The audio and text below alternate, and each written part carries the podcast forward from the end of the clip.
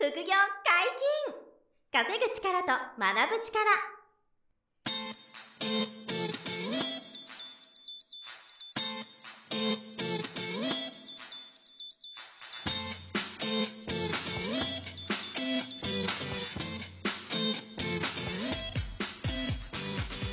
この番組は稼げるようになりたいを叶える副業アカデミーの提供でお送りいたします。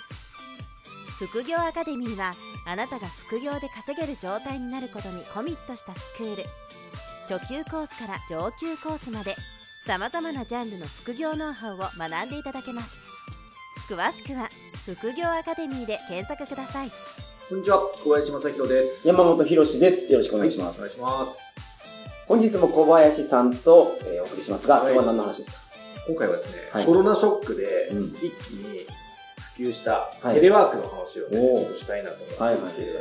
まあ、テレワークのいいとこ悪いとこっていう話と、あとあの、うちの会社もテレワークを導入したんですよ。はい。はいはいはい。で、まあ今もね、導入してるんですけど、うん。で、アンケートもね、取ってみたんですよね。す。うん、であの、その結果みたいなのを皆さんにちょっとシェアしたら面白いかなとはいはいはい。思いまして、はい。はい、ちょっとその話をしたいなと。うんうん。で、テレワークって、えーっと、まあ、改めて思うのは、はい僕が10年前とか、まだサラリーマンだったんですけど、あの、その頃に、あのあり得たかっつったら、はい絶対なかったなと。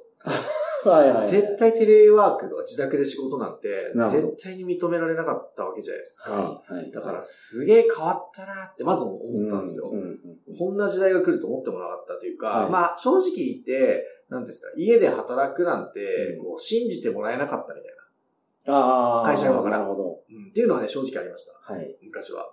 で、えっ、と、会社に出ること自体に少しこう意義がある。はい。うん本当はね、それ関係ないんですけど、でも、か当時はそういう風潮だったし、うんまあ来ないなら、あの、その、欠勤扱いか、まあはい有給、有給使えよ、みたいなことが、まあ、当たり前の雰囲気でしたね。確かに。だから日本の会社が、今はちょっと成果主義に変わってきたってことなんじゃな。あ、だからそれも言えると思う。なんで、だからテレワークでも、うんあの、この成立している企業もいるのかなと思うんですけどね。昔はもう成果主義じゃなくて、そうそうそう。もう、来ていることが大事。そうそうそう。その姿勢を見せることが大事みたいなのが、やっぱ、旧体前としてあって、確かに。まあ今もゼロじゃないんでしょうけど、はいはいはい当時僕がサラリーマンやってた頃はメーカーだったんで、はい特にかもしれないですけどね、うん IT 系とかじゃなかったんで、はい。だからすごいそれはあの変わったなと思ってて、はい。で、なんか大前提として、うんえーこういうことがあるなと思うのが、あの、ずっとこう、否定されてきたものが、はい。ある時急にイノベーションを起こすみたいなことがうん結構多くて、はい。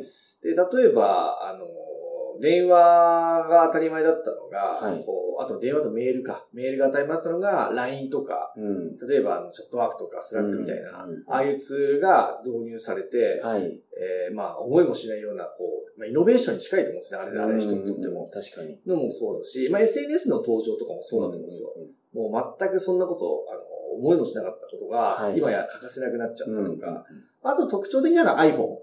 はい。スマホ iPhone が入った時は最初なんだよ、これ使いづれえよ、みたいな。うんすぐ画面が割れるしとか、反応遅れるしってめちゃめちゃ不評だったんですよね。うん。全然こんなん広がんないでしょって、はいガラパゴス携帯がうんあの主流でしょってなったら、パコーンってひっくり返っちゃったはい。わけですよね。ガラガラケーからスマホに。あれも否定されてたんですよね、最初は。はいでそれがこうイノベーションを起こしたとか、うんやっぱりこう、あの、それまで否定されてたものが、急にこう、まあ認められるというか、本当の価値を理解されて、えーひっくり返るみたいなはいことが多いと思うんですよ。あの、今はやって起こりうるのは、あの、現金がうん電子マネーになってる。うん。これも、あの、最初って、なんていうんだろう、現金を、手に持った現金が、あの、信用だというか、はいはいはい安心で。まあ今でもそう思ってる高齢者の方多いと思うんですけどね。でも今ってもう電子マネーとか、まあ特に Suica とかから始ま、始め、始めたあたりからですね。はい電車で Suica でピッてできるようになって始めて、まあ今はもう、あの、 PayPay とか、はい。あの、ああいうこう、いろんな、メルカリのね、メルペイとか、はいああいう電子マネーが普及してきて、まあ仮想通貨はね、さらにまだその先かもしれないですけど、はい。まあ、そういうのも今当たり前になってきちゃって、むしろ便利。うん。で、えっ、と、まあ、ホリエモンみたいにはい現金持ちませんみたいな人もいて、うんだからそれももう今までこう否定されてきたものが、あの、イノベーションを起こしてるというか、確かに。っていう感じがしてるんですよね昔ああいうの借金、クレジットカードとか借金やからニコニコ現金払いの方がなんか、そうですね。うん。いいというような風潮でしたね。そういうなんか、か、そう、イイメージとか印象があるというかね、はいそうそれはもう間違いなくあって、ありましたでね。、今回は何が言いたいかというと、はいそのコロナショックがきっかけになって、その対面ありきのものがうん。オンラインでも大丈夫なんじゃないかっていうことになってきて、それで今テレワークがはい。一気に普及して、まあイノベーションとは言えないかもしれないけど、大きな変化、うん。うん転換点にあるのかなと。まあ、かなり企業のその、そのあり方が変わったなと思っていて、うん。で、実際に、あの、テレワークを導入して、良かったっていう企業もまあまあいて、はい。で、えっ、と、何が起こるかっていうと、あの、オフィスがうん。広すぎるっていう問題が、もう今出てるんですよね。こんなに従業員来な来ないから、はいこんなにオフィスいらないなみたいな。うんただ引っ越しますって言って、うんあの小さなオフィスに引っ越しちゃってるってこととか。まあ、一社丸ごと借りてた、あ、一棟丸ごと借りてた、うんオフィスビル借りてたとこがボーンと出ちゃうとか。っていうことがまあ出てくるから、あの、大家さんとしてはたまったもんじゃないですけど、数側としては。でもそれぐらい大きなこう変化が出てきてるかなと。ちなみになんかね、あの、アメリカは、はいあの、労働人口の50%はいがテレワークのできるもう仕事なんですって。ああ、そうなんですか。で、あの、実際にテレワークをもう、あの、実施してる人ですか、うんテレワークベースで働いてる人が、あの、労働人口のもう2割から、えー、2.5割だから、20%から25%はいぐ。らいがもうテレワーク。へえ。だからもう4人から5人に1人は、テレワークが普通みたいはいはいなはい風にもなってるらしいですね、アメリカって。なるほど。だから、まあ、日本も、もうこういう風になっていくのかなっていうことは、まあ、あるんですよね。はい。で、とはいえ、まあ、あの、じゃあ何がメリットでデメリットかなっていうのを考えていて、まあ、あの、はい皆さん大体イメージつくものが多いと思うんですけど、うんちょっと順番にこう、メリット、デメリットの話をしてみたいなとはい。思ってるんですよね。あ、ちなみに山本さんテレワーク関係ないんでしたっけ？僕はあんまりないですね。あんまりか？はいはいはい。まあけど、外出る仕事が多いですか？はい。ただその、今までお客さんと面談してたのが、うん。その、ウェブ面談になったケースが、ああ、それすごく増えました。増えましたやっぱ。はい。まあだから。実際会わなくても、うん。 Zoom で終わると。そうですよね。はいでも移動時間大変だったじゃないですか。確かにははいはいはい少し遠くにいらっしゃはいるから。はいはい。だから、それよくまあ、それはメリットですね。移動しないで済むし、はい。時間が浮くし。うん。なんかその対面じゃない、あの、不足感ってやっぱあります？とはいえ。いや、それをやってみると、あんまり不足がないので、あないはい。これでいいんじゃないかなと。ああ、やっぱり。はい。仕事のなんかこのやりとりぐらいだったら納得もないですよね。確かになんかね。はい。なんか家族の、なんていうんですか、家族で直接こう会って触れ合うとか、うん、うん、うんね、そういうのとはちょっと別なんですけど、別ですねそうそうそう。まあまあ、そじゃあそんなところで、はい。えっ、と、メリット、うん。何があるかなということで、はいはいはいちょっとバーっていくんですけど、いろいろから。まずは、今言った通りで、あの、出勤時間にこう縛られない。うん。あの、何時に出ろ、何時に帰ろみたいなのは、あの、ないから、それがすごく大きいなと。うん。で、往復でまあ、長い人だと1時間半とか、2時間とか、片道1時間みたいなはい出勤時間の人多いじゃないですか。まあ、平均そんなもんなんあ、です平均そのもんか。はいあ片道1時間だったらはい往復2時間なんで、はいそれがなくなる分、うん。その分であの、面談とか商談が1個、2個、普通に増やせるし、はい。別の仕事をできる時間が増えるから、やっぱりその、えー出勤時間が減ったっていうことがめちゃくちゃ大きいということと、あとは、あの、うちのスタッフにしても思うのは、えっ、と、生産性がすごくこう工夫次第で上がるうん。っていうのがあって、えっ、と、まあ、疲弊もしづらいからなのかもあるんですけど、うんその出社する疲れたとか、はい。満員電車が嫌だったみたいなこともないからなのか、まあ、いきなりこうちゃんとパフォーマンスがバーンと出せるという、はいはいはいはい。あの、朝はちゃんと起きてもらえば。うん。でまあ、寝坊しちゃったりっていうリスクはあるかもしれないですけど、そこのルールはちゃんと、うんあの、決めて、まあ、うちの場合は、あの、始業時間に今日やる ToDo をバーンってレポート出してもらうんですよ、なるほど、なるほど。今日この時間帯これやります、この時間帯これやります、っていうのをコミットしてもらえれば、で、後でその日の最後に、あの日報でこれやりました、はいはいはいこれやりました、とかっていうのを、そういうのまあルールは必要だと思うんですけど、はいはい。それさえやれば結構あの、生産性が高いというか、確かに。っていうのはね、あるかなと思いますね。やっぱその人間って安全な場所で作業するとうん生産性が上がるらしいんですよ。あやっぱりね、はいそうですよね。うんだからその安全な場所っていうのが、例えばオフィスでも安全やったら安全でいいんですけど、うんやっぱりその怖い人がいたり苦手な人がいたりしたら、それだけで生産性ちょっと下がるそうなんで、なるほど。だから自宅は安全ですもんね安全、うん、居心地がいいわけですから。はいはいはいだからこう、だらっとね、だらだらしちゃわないようにだけ、そこだけうまく、あの、調整コントロールできれば、やっぱりすごく生産性上がりやすいかな、それはだから、その、成果主義っていうか、うん。この日に何をやるかっていうのを、その、ちゃんと決めて、うん。それをちゃんと終わらせるっていうことに集中すれば、うん。そこの、なんか、ダラダラするメリデメリットはなくなりそうなくなると。そう。事前にそれをね、こう、言ってもらえるのはね、いいと思ってて、うん。実際うちでやってみて。事後報告だけだとわかんないから、はい最初にこれやりますって最初に言ってくれれば朝一、はいはいはいはい。それが自分のこう、うんなんつうの、引き締めるっていうか、はい。ね、行くあれにもなるし、うん。で、外部のかさ、外から見てる管理者も把握しやすい。からいいかなっていうのがありますよね。であとは、うちもいるんですけど、あの、お母さん、あの、要は育児やってるお母さんとかは、テレワークでめちゃめちゃ助かりますって言ってくれて、これもね、大きな発見で、はい。やっぱあの、送り迎えからの出社がめちゃくちゃ大変なんですよ。はいはいはい。もう子供がね、いる我々としてはう、んすごいわかるんですけど、で、今共働きの方多いから、はその、専業主婦さんだったらともかく、うんあの、働いてる女性とかはすごい大変なんですよね。うんでそれがテレワークになると、うんあの、もう少なくともその行く時間がなくなるから、はいあの、子供の預けてからの時間のゆとりがうん出たりとか、あと、お迎え行くときも、はい。家からすぐにお迎えに行けるんで、はい逆に仕事ギリギリまで仕事できるとうん。いうことも出るから、そこはね、すごく大きいですなるね。ほど。会社に出てもらわないメリットとしては、それはあったかなと。これはけど、その、少子化の日本にとっても、すごく大きなメリットですよね。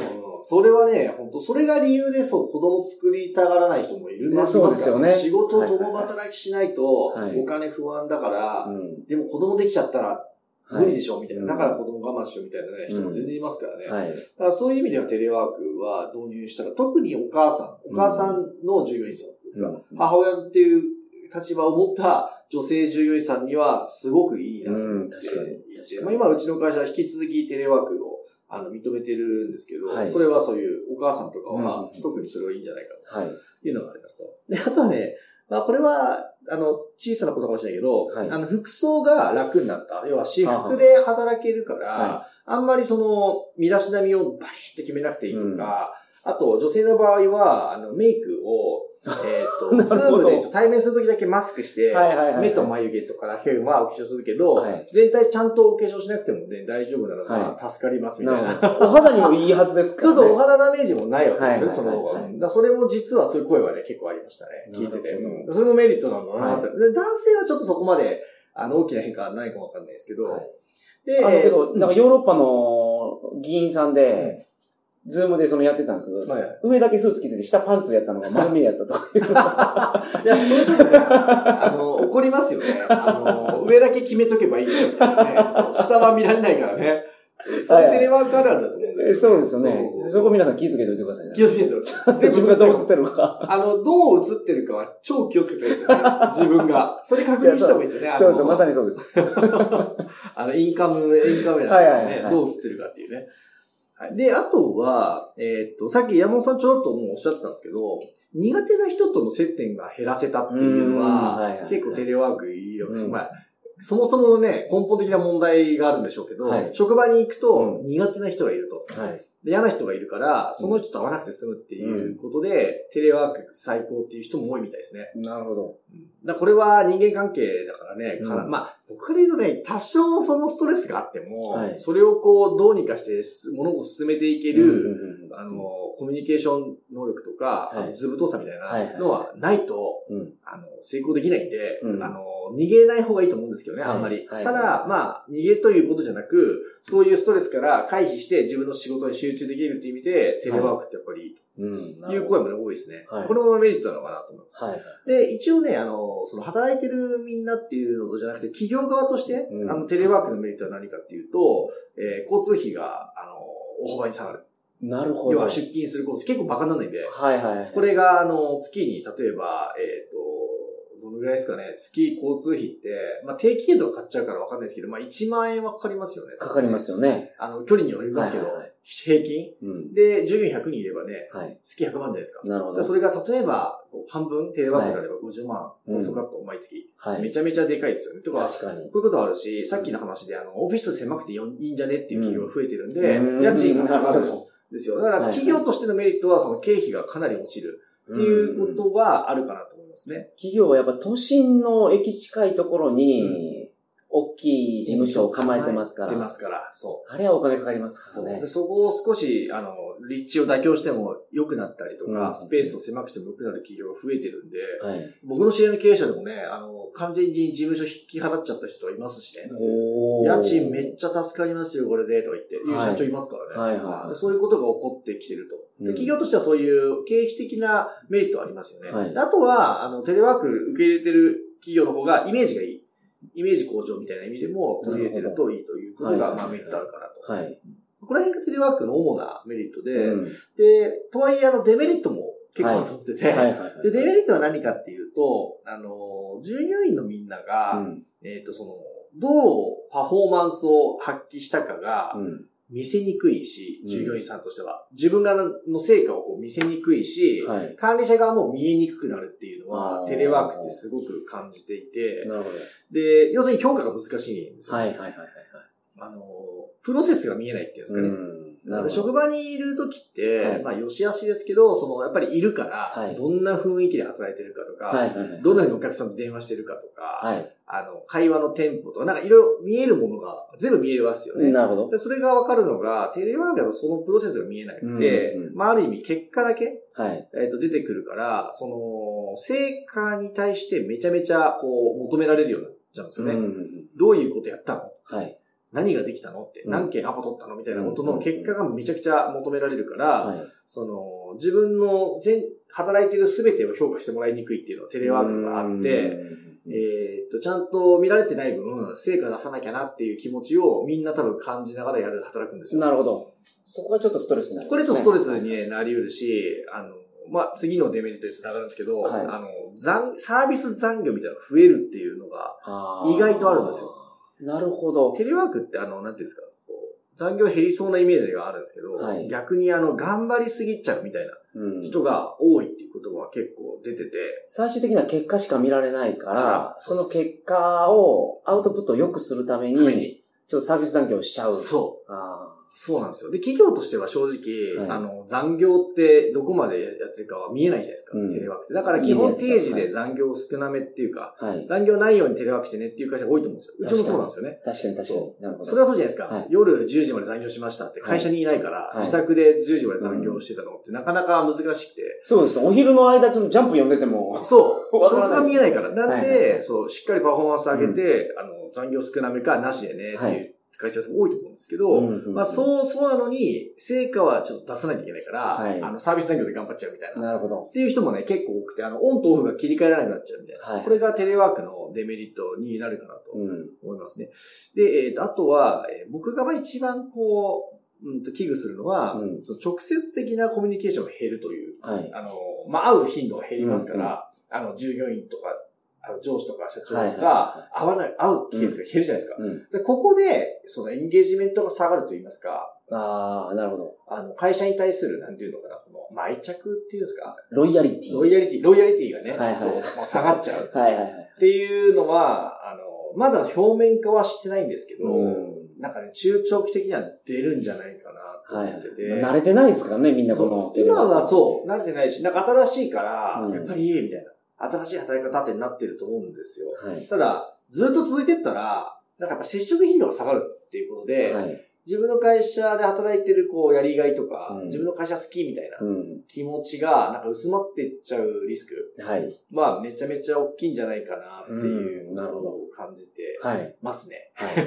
それはもう、そうですよね。もう経営者目線で言うと、やっぱり自分の会社の従業員の気持ちが離れてしまうのは怖いですよね。そうそう。あの、副業はまして OK なんで、うはいちの場合ね。うちの会社では。はい副業全然 OK なんだけど、本業もあの100%しっかりやってくれた上で、副業やってね、みたいな。副業はむしろやってほしいんですけど、はい。ただその、会社に対してそういう気持ちが弱まってきたら、うん副業、副業、副業みたいになってきて、はいはい本来のあるべき理想の副業と違っちゃう方向に。こうなってくるんで、うんそこはテレワークの、まあこれから起こり得るリスク、デメリットなんじゃないかなっていうこと。うん。であとは、あの、情報漏洩リスクっていうのが少し気になっていて、それはそうですね。これがね、確すごい会社としては怖いんですよ。はいあの、要は家で何かにログインしたとか、い。いう時に、その会社の IP じゃなきゃ、あうんの基本ダメなものとか、うんログインしちゃダメなものとか、まあ、あと、お金回りとかね。はい。は、まあ、うちはそういうのはもう全然家じゃできないようになってるんですけど、はいはいはいあの、それも怖いですよね。会社によっては、経理の人が家でなんかやってたら、はい。あの、危ないですよね。そ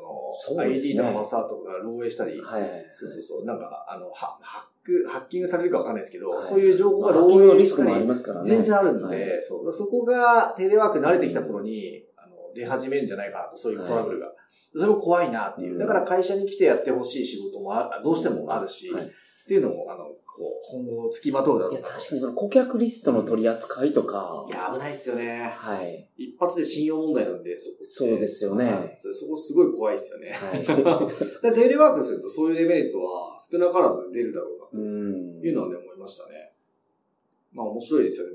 実際、実際にこう、導入してみて、いろんなところが見えてくるからなくなることはないんだと思いますね、テレワーク自体が。ど。もう今今もね、完全にテレワークなしに戻った企業と、うん。あの、やっぱり一部とか半分とか、あるいはフルで残してるうん。企業もいっぱいいるんで、やっぱ今後もテレワークっていう働き方が残ってくるのはね、間違いないかなと。はい。まあ、このコロナが落ち着いたとしても、しても、そうそうそうそう。テレワークのいいところっていうのが見えたから、うん見えたから。そうっすそのいいところを生かすために、うんはい。なるほど。なんかやっぱ商談とかはね、い山本さんおっしゃる通り、そんなにこう不足ないっていうか、あの、湘南あ、商談、商談。あ、商談、ああ、なるほど。あの、ビジネスの打ち合わせとか。はいはいはいまあその時は、テレワークでもそんなにこう、そうなんですよ。そうね、はい困らないですよね。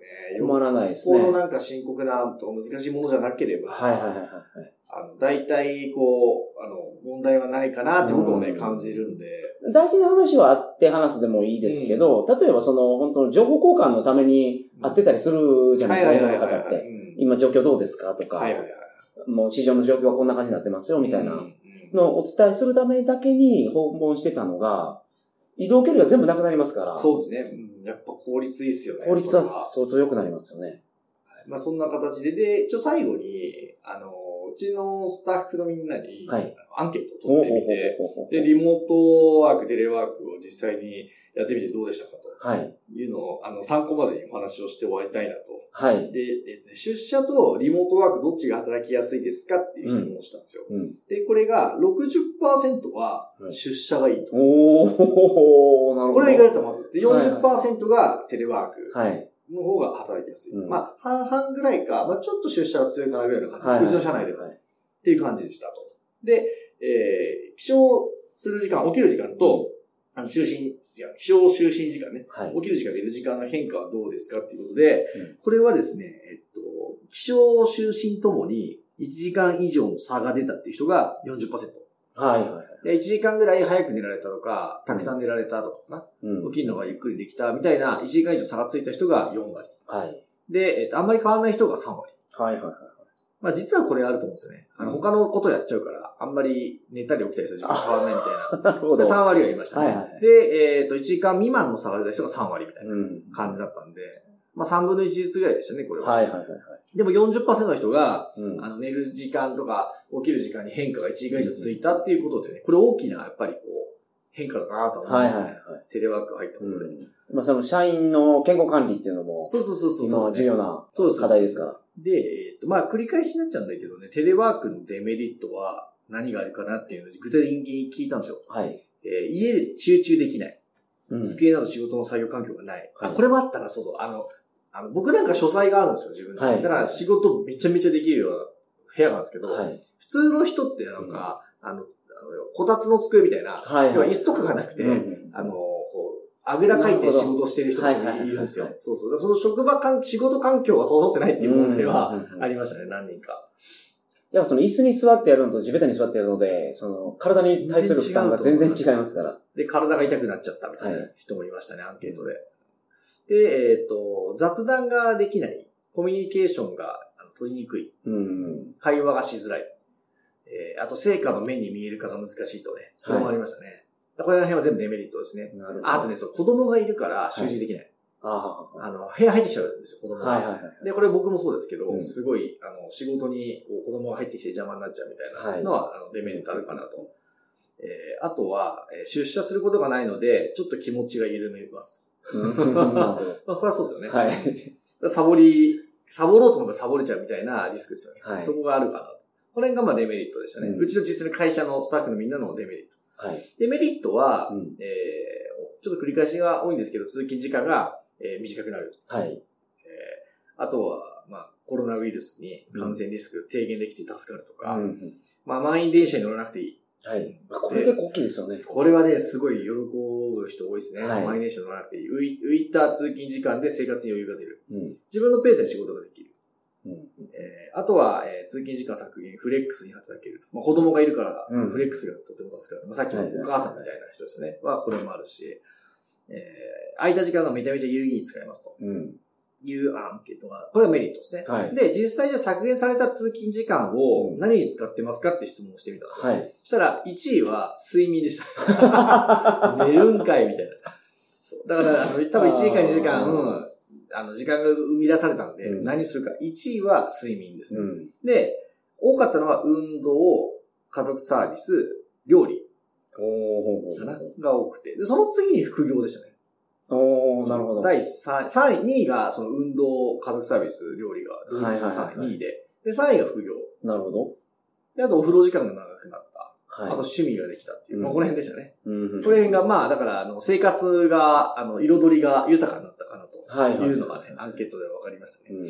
で、えっ、と、緊急事態宣言解除にしたった後、はい。リモートワーク続けたいですかって聞いたら、うん7割がはいでした。おーそうなんですね。3割がいいえ。はいはいはい。だからもうあの、毎日会社来たいですっていう人もいるんですよ。うん。やっぱり。で、いや、あの、テレワークあるなら、テレワークしたいですって人も多いという感じで出ましたと。だから、あの、思ったよりはですよ、あの、テレワークだけに偏ることでもなかったですね。うんはいとしては、結論としては。なるほど。ただメリットも多いのはよく分かったんで、うちは今、あの、この人この日は、あの、会社来てねと。はいいうのにお願いしてる日はあるんですよ。うんこの曜日は来てね、みたいな。で、みんながちょっと一度に回数で全体ミーティングとかも来てねとか。はいいうのはね、お願いがあるんだけど、ただ、それ以外の日は、えっ、と、マックス週2日とか、なるほど。えーテレワークしてもいいよ。みはいいはいはい。ただ、テレワークする日は、あの、事前にレポートを出してねと。今日は何やるか。はいで、その日終わったら、どれだけちゃんとできたかっていうことを出してねとか。あとは申し訳ないけど、あの、残業は、あの、しないように働いてくれる、テレワークは。で出社してくれただけは、もちろん残残業する必要があれば残業してくれたら、うん残業代出るけど、とはいいうような、ね、話は、うん。えーいつもお願いして、はいもう、半々ぐらいいますね。うん。まあ確実に出てくるはいはいはいと、あの、テレワークを半分使ってる人と、なるほど。どちらもがいる、はいはいそういう感じなんで、いや、だからね、本当に変わったなと思いますね。この今回のコロナウイルスの影響で、はいはいはい。ここまで会社の、あの、その、スタイル、うん働き方も、あの、変わるんだなってね、驚くほど、うんうちの会社をとってもね、すごい変わりましたね。はい。でも、いいとこ取りのハイブリッドになってるような気がするので、あ、なるべくそう、そうね、はいなっていけばいいと思ってメリット、デメリットをそうそうそうそう。考えた上で、メリットを享受できるような形うの仕組み作りが、なんかできてるような気がします。ね。笑ったのが、はい。知り合いの経営者がはい。テレワーク導入したんですけど、あの、信用できないと、その、家で働いてる人。はいはいはい。だから、1分に1回、はいあの、パソコンの、はいみんなの従業員のパソコンの画面をスクショ撮るソフトがあるらしいんですよ。はい。で、はい。毎、毎分、はい。パソコンがちゃんとこう仕事してるかを確認するみたいなことをやろうかな、みたいな。はい。っていう人がいて、うんやめた方がいいですよって言いました。うん あの、それはもう、あの、一番やっちゃいけない部類。はい。要は、あなたを信用してませんっていうね、まあ、そうですよね。じゃないですか。はい気持ちはわかりますよ。その、うずーっと見張ってたいみたいな。うんでもそれやっちゃったら、テレワークの本当の良さって多分出ない。から、はいあの、そこで信用できないんだったら、そういうの、その、そういう人を雇った自分の責任と思った方がいいですよ、みたいな。なるほど。もはや、そんな感じで、あの、話しましたけどね。いや、そういうタイプの人もいますからね。ずっと監視してないと不安だみたいな。なるほど。まあ、それは言葉で伝えたり、自分の行動で、姿勢で伝えるものであって。あとやっぱ仕組み作りじゃないですか？その、う小林さんがやられてるように、うん朝今日は何をする？はいはいはい。で終わったところで出すっていうような仕組み作りすごくいいと思いますね。そういうな工夫ができれば、はむしろ従業員のみんなは、あ、こんな風にやらせてくれるんだって、うん。あの、歩み寄ってくれるというかね、はいだからこそちゃんとやって成果を出そうみたいにね、思ってくれれば、まあ多少ね、そこでこうサボりが出ちゃったとか、はいはい。出ても、結果がちゃんとね、よよく出てくれれば、うんもはやいいですしね、僕なんかはそういう考え方なるほど、なるほど。まあ、あんまり度が過ぎてね、なんかこう生産性が落ちたりサボったりはいはいはいがあればわかるんで、うん最終的には。はい。はい、その時は素直に直接伝えたり相談したりね、うんあの、やればいいと思ってるんでね。基本はやっぱり、あの、信頼して、ただルールとか仕組みを作って、はい。全員でこう、底上げしていくみたいなことがうんうん、会社として必要なのかなってね、今思ってますけど、ね。なるほ。ど。まあ、そんな感じで、はいあの、テレワークのメリデメの話を、はい今まあ、今後増えてくるような気がします。間違いなく増えると思います。はい。なくなることはないですね。なるほど予算もいっぱいあるんで。はいはいだからそれは企業さんとしてもね、取り入れていった方が、従業員さんも働きたい会社になると思いますから、うんまあそういうことになってくると思いますね。はい本日もお疲れ様はい、でした。ありがとうございました。副業解禁、稼ぐ力と学ぶ力、そろそろお別れの時間です。